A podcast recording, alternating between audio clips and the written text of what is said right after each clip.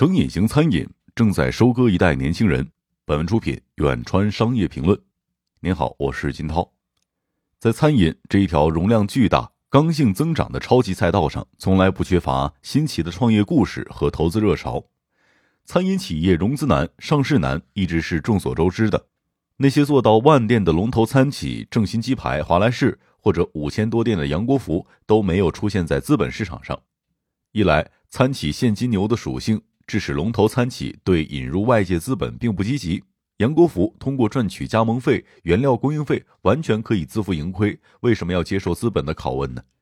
另一方面，餐饮行业存在一定的食品安全风险。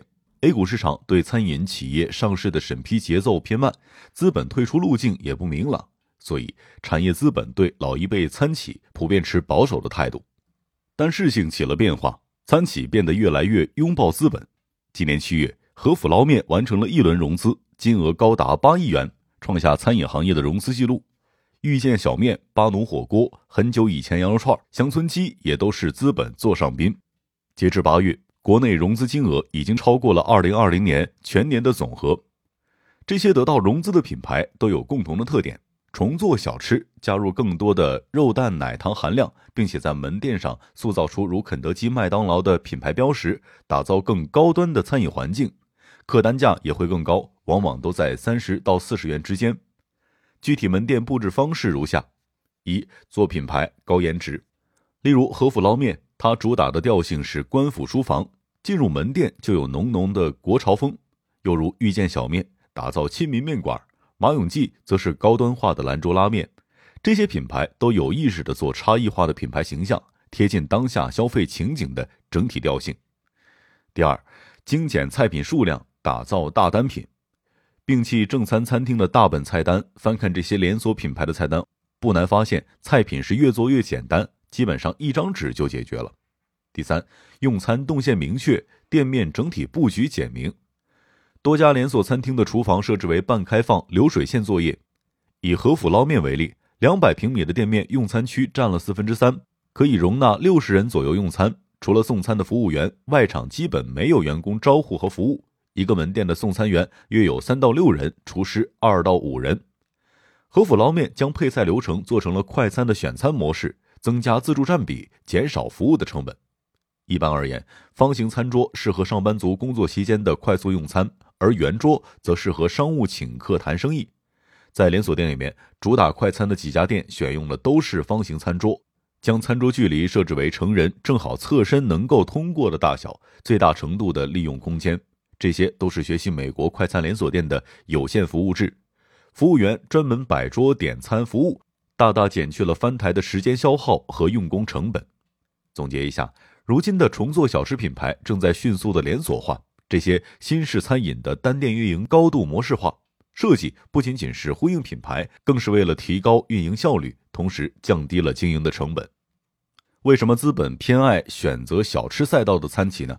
又是什么样的因素让单店所有的设计都更加的标准化呢？其背后是经营者想让成功可以复制。这里有两个要素：复制加成瘾。做酸菜鱼还是麻辣烫？做轻食沙拉还是烤串火锅？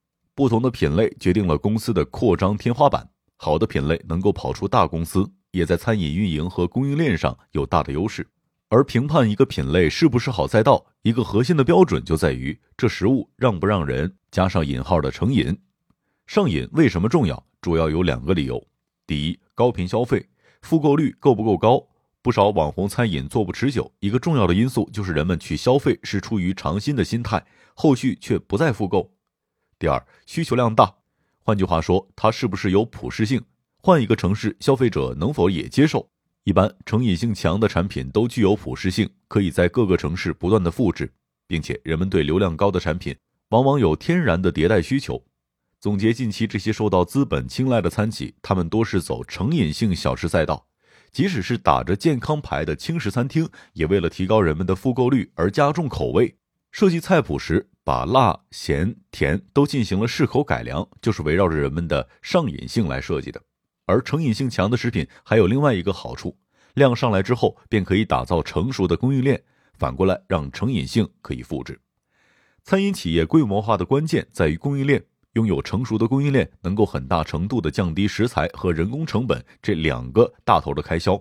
根据雨生餐饮咨询数据的统计，食材成本占餐饮行业比重约百分之三十五，员工薪酬占到了百分之三十到百分之三十五，租金折旧摊销占比为百分之十到百分之十五。上游的原材料生产将原材料生产打包好，运输到中游的中央厨房，由训练有素的厨师把原材料制作成料理包，再运输到下游门店当中。一个品牌餐厅要做出规模，便是将供应仓的标准拿捏的死死的。纵观传统中餐，菜系繁多，品类复杂，意味着大部分餐饮企业的供应渠道是相当的多元的。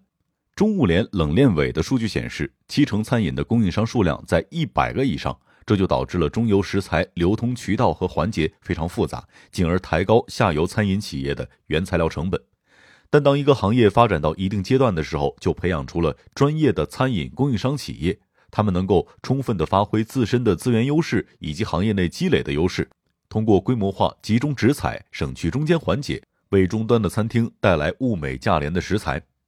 二零二零年餐饮业融资当中，有六十五起给了供应链企业。其中不乏大 V 投资公司的身影，还有美团、字节跳动等互联网大厂。可见，国内的供应链正在走向成熟。一个规模化的餐企，其仓储供应链往往由一个关键机构把控——中央厨房。它能够从时间、空间上把资源进行再分配，从而优化餐厅的整体经营效率。央厨是独立于餐厅之外的工厂，有专门的仓储空间和炒菜厨房。央厨的职能包括采购、选菜。切菜、调味、制作料理包，通过央厨做出的料理包，在下游餐厅当中简单的加工处理，就能够很快的上桌了。这允许餐厅缩小后厨面积，甚至取消自有厨房。餐厅对于大厨的依赖少，极大程度的节约员工的成本，增加用餐区，也能够提高营收。此外，央厨能够反向监督上游供应链企业，确保原材料的质量、规格标准，也降低了食品安全风险。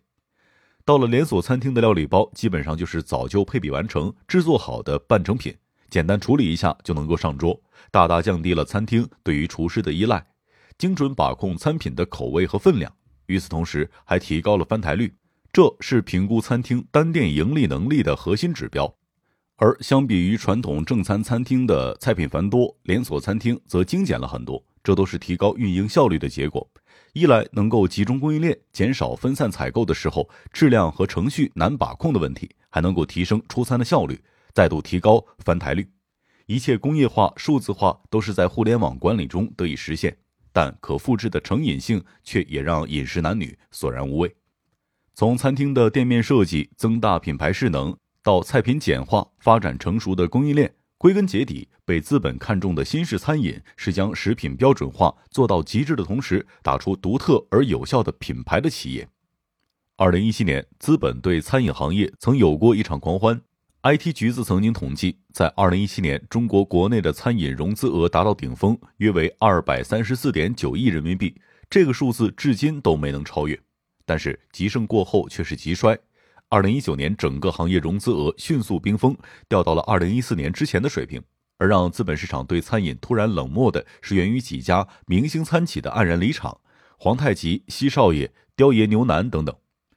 这些靠互联网运营、快速规模化的餐厅，都有几点令人诟病的问题：第一，品牌势能提前释放，后续做不出大单品；第二，选择的赛道品类太窄；第三，管理能力缺失，服务加食品质量双缺失。最终，主创团队把融资来的钱都烧完了，烧出的却是倒闭两个大字。那么，这一次的资本热会重蹈上一次的覆辙吗？一些条件比之前更成熟了。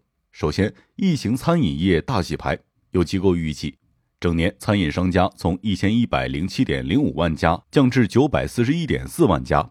现金流、租金以及人工成本提高等刚性成本的压力之下，中小餐饮被洗牌的现象尤为明显。而与之形成鲜明对比的是，大三企在加大力度扩张，比如海底捞在二零二零年预计新增超五百家，比二零一九年的三百零二家多了百余家。倒闭潮催生优质物业的闲置，连锁餐企火速入驻，一个萝卜一个坑，整个餐饮版图因为疫情重塑。其次，餐饮产业链各个环节标准化程度大幅提高，中国餐饮行业格局正在逐渐走向成熟，餐饮企业营收透明化。越来越多的餐企使用扫码点单支付，建立了数字化可追踪的资金系统，企业内部管理也越来越现代化。加盟商业也可以通过数字化来进行长臂管理，而餐厅供需制餐的中枢供应链愈发成熟。最后，年轻一代对美食的消费更不吝啬，相比上一代人，这一批新消费者在延迟结婚生娃的几年里面，瞬间显得富了十倍。而如今的餐饮品牌和背后的资本都在赌谁能够更快的让年轻人上瘾，把七成茶三成配料的奶茶变成三成茶加七成配料的新茶饮。把二十块的小炒肉变成六十块的黑毛猪小炒肉，简直让老一代上瘾制造机可口可乐、雀巢都快变成良心企业了。商业洞听是虎嗅推出的一档音频节目，精选虎嗅耐听的文章，分享有洞见的商业故事。我是金涛，下期见。